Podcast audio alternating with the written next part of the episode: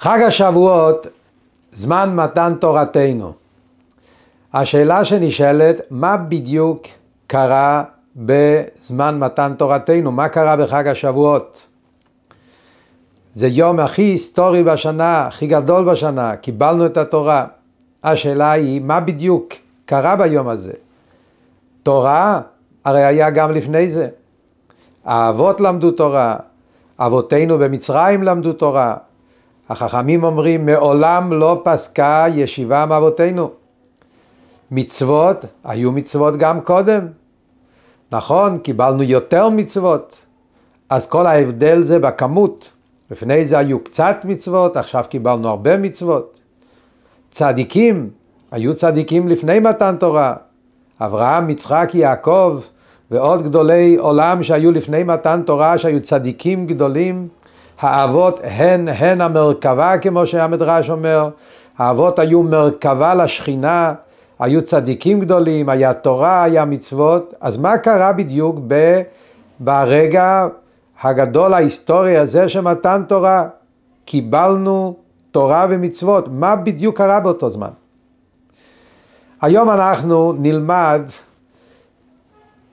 את מה שהתחדש במתן תורה על פי מה שתורת החסידות, הבעל שם טוב, פתח לנו את העיניים ונתן לנו להבין שבעצם במתן תורה קרה משהו הרבה יותר גדול, משהו הרבה יותר רחב, משהו הרבה יותר עמוק, שפותח לנו עולם שלם, הסתכלות חדשה, משקפיים חדשים, הסתכלות חדשה על החיים, על העולם, וזה בעצם מכניס אותנו לעומק חדש בכל הנושא של חג השבועות ומתן תורה. הבעל שם טוב, רבי ישראל בעל שם טוב, שהוא בהשגחה פרטית, היום ההילולה שלו, יום ההסתלקות שלו, יום הפטירה, זה בחג השבועות, שכמובן שזה לא במקרה, הבעל שם טוב עצמו, הוא לימד אותנו. איך שכל דבר זה בהשגחה פרטית. קל וחומר וכל שכן הבעל שם טוב עצמו, שהיום ההסתלקות שלו ביום הזה, מלמד אותנו, נותן לנו את ההבנה העמוקה, את התפיסה, מה בדיוק קרה במתן תורה. אומר הבעל שם טוב, שמתן תורה נתן ליהודי משקפיים חדשות, הסתכלות חדשה, ראייה מסוג אחר לגמרי.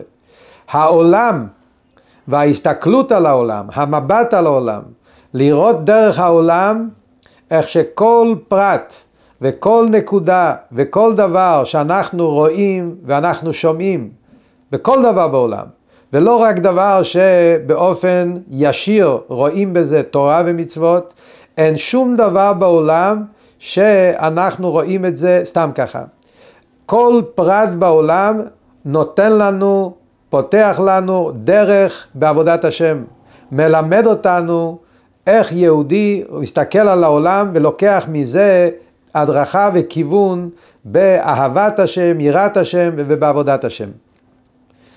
להבין את העומק של הנושא הזה, אנחנו נתחיל קודם כל עם סיפור, ואחרי זה נדבר על שלושה נקודות יסודיות בתורת הבעל שם טוב, שהם שלושה יסודות ביהדות, שאחד משתלשל מהשני, וההבנה בהם יפתח לנו את העיניים לקבל מבט חדש על החיים, וממילא מבט חדש על היום הגדול של חג מתן תורתנו על פי תורת הבעל שם טוב.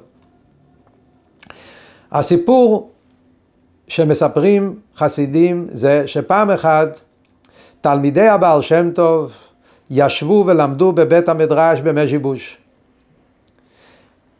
בחוץ הייתה סערה, היה גשם שוטף, ובדרך שמה היה גוי שהוא היה נוסע עם המרכבה שלו, עם הסוסים, והדרך מלאה בוץ ורפש, והגוי מסכן, הסוס נתקע בתוך ה... בוץ בתוך האדמה, וככה מנסה להוציא רגל, להכניס רגל, להוציא את הגלגל, והכל מסתבך ומסתבך, ומוצא את עצמו הסוס עם המרכבה בתוך הבוץ ולא מסוגל להוציא את זה. לבד הוא לא מסתדר. בשלב מסוים הגוי מתייאש והוא מחפש עזרה. הוא רואה, יש פה איזה מקום, יש אור, יש פה איזשהו חלון. הגוי ניגש לחלון, פותח את החלון, מכניס את הראש שלו בפנים, ורואה קבוצה של אנשים יושבים ולומדים. אומר להם, חבר'ה, הסוס שלי נשאר תקוע בתוך הבוץ, אני צריך עזרה, תיתנו לי, בואו בבקשה תעזרו לי להוציא את זה. התלמידים שהיו באמצע לימוד, נושאים עמוקים בתורה, עונים לגוי, אנחנו לא יודעים, לא יכולים, אין לנו כוח. הגוי עונה להם, ובשפה האוקראינית, איך שהגוי דיבר, הוא אומר להם, אתם יכולים, אתם לא רוצים. הגוי יצא, חזר, הלך למקומו, ומה שקרה אחרי זה כבר לא משנה. מה שקרה כאן איתנו כן משנה. שהבעל שם טוב, שהיה באותו זמן, באותו מעמד, שמע מה שהגוי אמר, אז הבעל שם טוב פנה לתלמידים, והבעל שם טוב אמר לו, חבר'ה, תדעו לכם, שהגוי הזה לא לחינם בא. הגוי הזה הכניס פה את הראש בתוך החדר הזה ואמר לנו מסר. המסר הזה נאמר לנו כי היינו אמורים לשמוע את המסר. מכל דבר שיהודי רואה ושומע חייב לקחת מזה הוראת דרך בעבודת השם. הגוי אומר לנו, אתם יכולים, אבל אתם לא רוצים. יהודי יש לו את היכולת לעבוד את השם. לפעמים אני אומר, אני עייף, אין לי כוח, לא יכול, זה מדי קשה עליי, הלימוד, עבודת השם, התפילה, תיקון המידות. מגיע הגוי הזה ונותן לנו מסר, הוא ירד לעולם בשביל שהמסר הזה יגיע אלינו, אומר הבעל שם טוב. שנשמע את המסר הזה שיהודי יכול, הבעיה זה הרצון ואנחנו צריכים לעבוד על כוח הרצון ואז אנחנו נמצא את הדרך. הבעל שם טוב גילה לנו יסוד עצום בהסתכלות על העולם.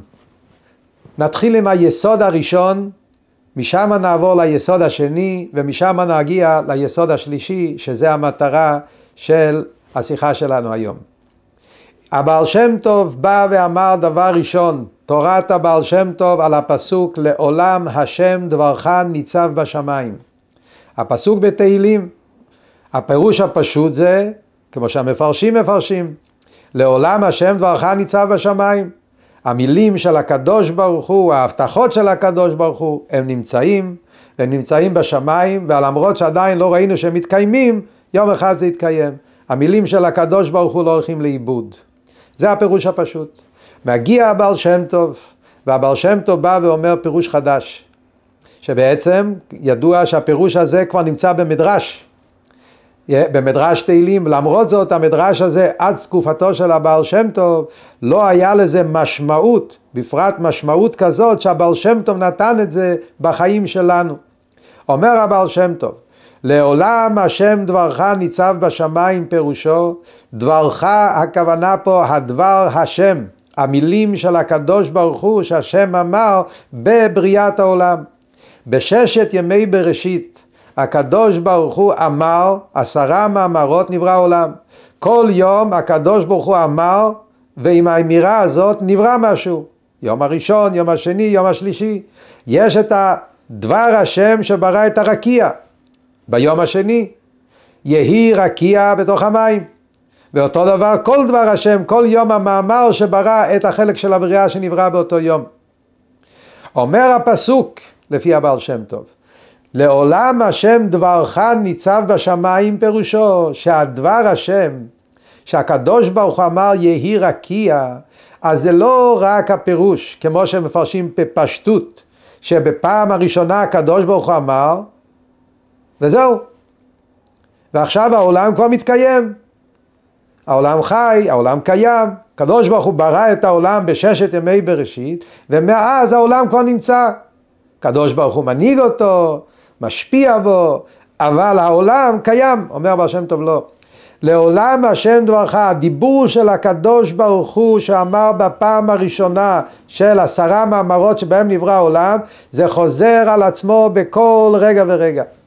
אומר הבעל שם טוב, בכל רגע ורגע הקדוש ברוך הוא מהווה, מחיה, מקיים את הבריאה וכל פרט ופרט בבריאה מחדש. הדבר השם מתלבש ונמצא בתוך כל פרט, בתוך כל נברא ונברא, בדומם, בצומח, בחי, במדבר, באבנים, באפר, במים, בחיות, בבהמות ובעצים, בכל פרט ופרט, הדבר השם, הכוח האלוקי שברא אותו ברגע הראשון, ממשיך לברוא אותו כל רגע ורגע. הסיבה לזה, מסביר הבעל שם טוב, היא מאוד פשוטה. העולם הוא דבר מחודש, יש מאין. אחד מיסודות האמונה שאנחנו מאמינים, העולם נברא מאין ואפס. מאין ואפס המוחלט נהפך ליש. דבר כזה זה דבר בלתי אפשרי על פי טבע. זה רק הכוח האלוקי, הכל יכול, שהקדוש ברוך הוא, הוא יכול לחדש ולעשות משהו בכל רגע ורגע. הוא יכול לעשות משהו. הוא יכול לעשות יש מאין. מכיוון שהעולם אין לו זכות קיום מצד עצמו, מצד עצמו הוא עין ואפס, וזה שהוא נמצא זה רק בכוח האינסוף, בכוח הקדוש ברוך הוא, אומר הבעל שם טוב, אם ככה, אז כל רגע ורגע זה חידוש. זה לא רק בפעם הראשונה חידוש. כל רגע ורגע של כל ששת אלפי השנים שהעולם קיים, אז בעצם כל רגע, כל נברא בעצם לא, צריך להיות עין ואפס, בעצם הוא לא קיים. וזה שהוא כן קיים זה בגלל הכוח אלוקי שעושה אותו. אז הוא עשה אותו לרגע, אחרי זה יש רגע חדש, צריך להיות עוד פעם לעבוד אותו. אז זה תורה יסודית שהבר שם טוב פתח לה את העיניים לראות את העולם מבט אחר לגמרי. אתה רואה את העולם, אתה חושב, העולם נמצא. השם ברא אותו, אני יהודי מאמין, אני יודע שהשם ברא את העולם בששת מי בראשית, אבל זה היה לפני 5,783 שנים. עבר כבר הזמן, אז השם ברא, ועכשיו העולם הולך ומתנהג, השם מנהיג אותו, אבל הוא מגיע בעל שם טוב, אומר לנו לא. הכוח האלוקי מהווה ומחיה את העולם בכל רגע ורגע. האדמו"ר הזקן, בעל התניא והשולחן ערוך, בספר התניא בשער האיחוד והאמונה, 12 פרקים של תניא שהאדמו"ר הזקן לוקח את תורת הבעל שם טוב ומפתח אותה, מסביר אותה בצורה מאלפת, בצורה נפלאה. זה יסוד אחד בתורת הבעל שם טוב. ממשיך הבעל שם טוב אחרי זה וגילה עוד תורה יסודית, עוד מסר יסודי ביותר, שהמסר הזו, כמו שאמרנו, מגיע בתור המשך מהמסר הקודם. אבל שם טוב בא וגילה את הנושא של ההשגחה הפרטית. אבל שם טוב אומר שכל דבר ודבר בעולם הוא לא במקרה. לא רק בבני אדם, לפני הבעל שם טוב, גם גדולי ישראל דיברו על הנושא של השגחה פרטית, שהקדוש ברוך הוא משגיח בהשגחה פרטית על כל פרט ופרט, שזה נוגע לכוונת הבריאה, כל פרט ופרט בעולם זה חשוב ונוגע לקדוש ברוך הוא, אין שום פרט בעולם שקורה במקרה, אז רוב גדולי ישראל לפני הבעל שם טוב אמרו שזה נכון ביחס אל האדם. האדם הוא נזר הבריאה, האדם הוא המרכז של הבריאה, אז באדם כל פרט בחיי האדם חשוב. אבל בבעלי החיים, בצומח, באבנים, עפר, מים, בדברים הפשוטים, הדוממים, הקטנים בעולם, מה זה חשוב? מה זה נוגע? אז שם נוגע הנושא הכללי, אם זה מתחבר עם האדם, אז זה חשוב. הקדוש ברוך הוא כן, גוזר על האדם, הוא דן את האדם, אז הדברים של העולם שקשורים אל האדם, אם יהיה לו בית, אם יהיה לו נכסים, אם הוא יאבד חס ושלום אותם, אז זה ודאי, יש על זה השגחה פרטית. אבל מה שקורה עם תולעת שמהלכת, כך כתבו גדולי ישראל, תולעת שהולכת שם בקצווי, בקצי תבל, במדבר שממה, יהיה חשוב לקדוש ברוך הוא מה קורה איתו, אם הוא הולך, איפה הוא הולך ומה המטרה שלו. אין לזה היגיון. הגיע הבעל שם טוב, והבעל שם טוב גילה את המסר, את התורה היסודית הזאת של השגחה פרטית. והבעל שם טוב אמר שאין שום דבר בעולם, לא רק במדבר, גם בצומח, גם בחי וגם בדומם, כל דבר שקורה בעולם זה בהשגחה פרטית מופלאה על כל פרט ופרט. ובלשון הבעל שם טוב, גם עלה שנופל מעץ ומתגלגל בהרוח, אז זה בהשגחה פרטית, והשגחה פרטית כוללת איזה עלה, מאיזה עץ, ועל ידי איזה רוח, ולאיפה העלה הזה מתגלגל.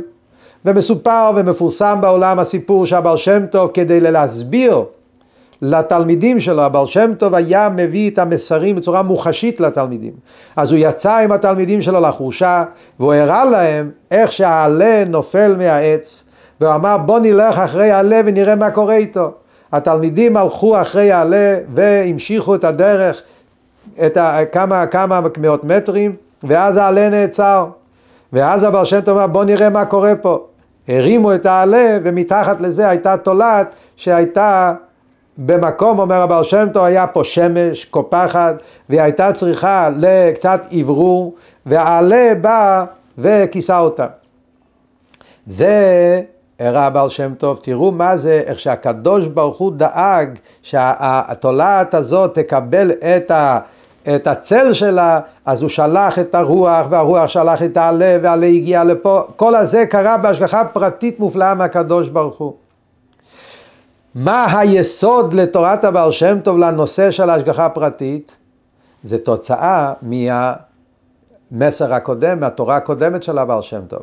אחרי שאנחנו יודעים שכל פרט בבריאה, כל חלק הכי קטן של הבריאה, כל רגע ורגע, זה נברא מחדש, הכוח האלוקי נמצא בכל פרט בעולם.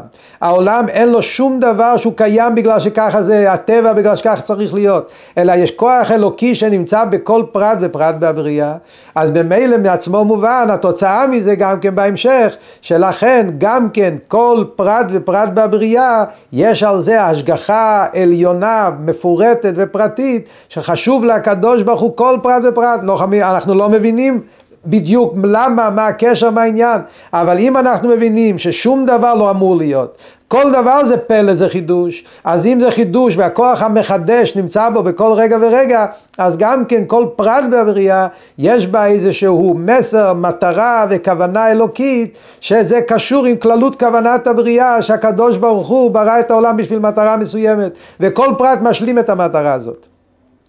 מהמסר הזה מהיסוד השני הזה אנחנו מגיעים ליסוד השלישי, שזה בעצם כל המטרה של מתן תורה. על פי זה, עכשיו שאנחנו מבינים שיש את הכוח אלוקי שמהווה כל רגע ורגע, ואנחנו מבינים שיש השגחה פרטית של הקדוש ברוך הוא נוגע כל פרט בבריאה, חשוב לכל מטרת הבריאה, אין שום פרט בבריאה שקורה במקרה, אז אנחנו מגיעים לשלב השלישי, כל דבר שיהודי רואה ושומע, אומר הבעל שם טוב, זה הוראת דרך בעבודת השם. כשאני נמצא ברחוב, ואני נמצא באיזשהו דבר בעולם, ולא מדובר דווקא על דבר של לימוד התורה וקיום המצוות בפועל. יכול להיות דבר שהוא לגמרי שולי. אני שמעתי משהו בחדשות, ראיתי משהו ברחוב, הייתי באיזשהו טיול וראיתי משהו שקורה, שמעתי איזשהו מאורע שלכאורה נראה לגמרי שולי. אם הקדוש ברוך הוא עשה שאני אראה את הדבר הזה, או שאני אשמע את הדבר הזה, הרי זה לא במקרה. כל דבר הקדוש ברוך הוא מהווה בכל רגע ורגע. יש מאין.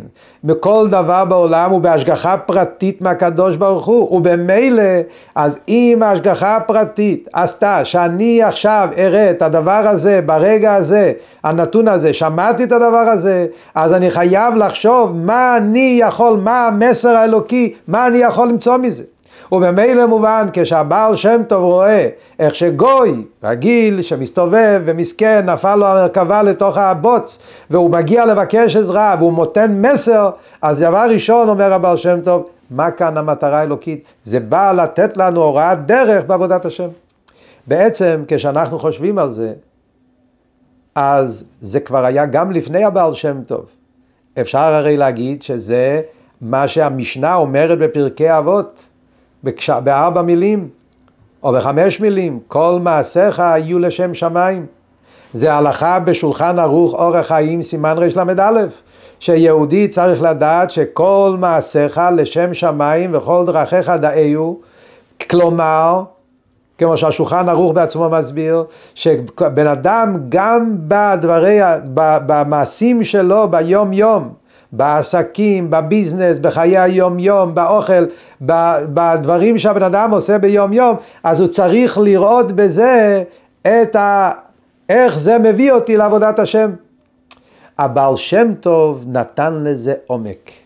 הבעל שם טוב פתח האוצר של תורת החסידות. הבעל שם טוב נתן לזה עומק, ולכן כמו שאמרנו, זה לא מקרה שהבעל שם טוב, יום ההילולה ויום ההסתלקות שלו, זה בחג מתן תורה וחג השבועות. הבעל שם טוב גילה לנו את העומק של מתן תורה. מתן תורה זה לא רק לתת ליהודי עוד תורה, עוד מצווה, שבוודאי זה דבר חשוב ביותר ונפלא ביותר, כן? אבל כמו שאמרנו, זה עוד היה גם קודם.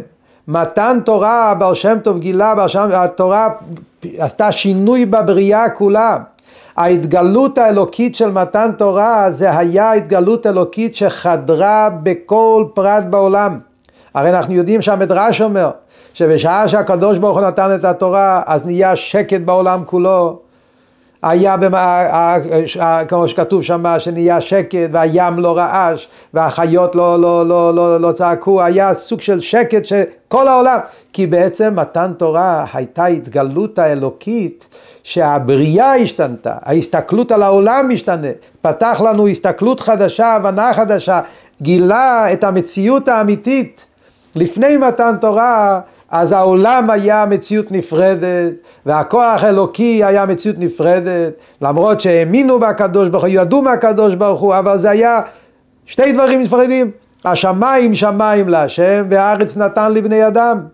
הגיעה ההתגלות האלוקית כשהיה אנוכי השם אלוקיך, ההתגלות של הקדוש ברוך הוא בהר סיני, היה התגלות שחדר בכל הבריאה וגילה את האמת האלוקית שהקדוש ברוך הוא והעולם הם לא שתי ישויות נפרדות, שכל המציאות, שכל פרט בעולם זה הכוח האלוקי שמהווה אותו.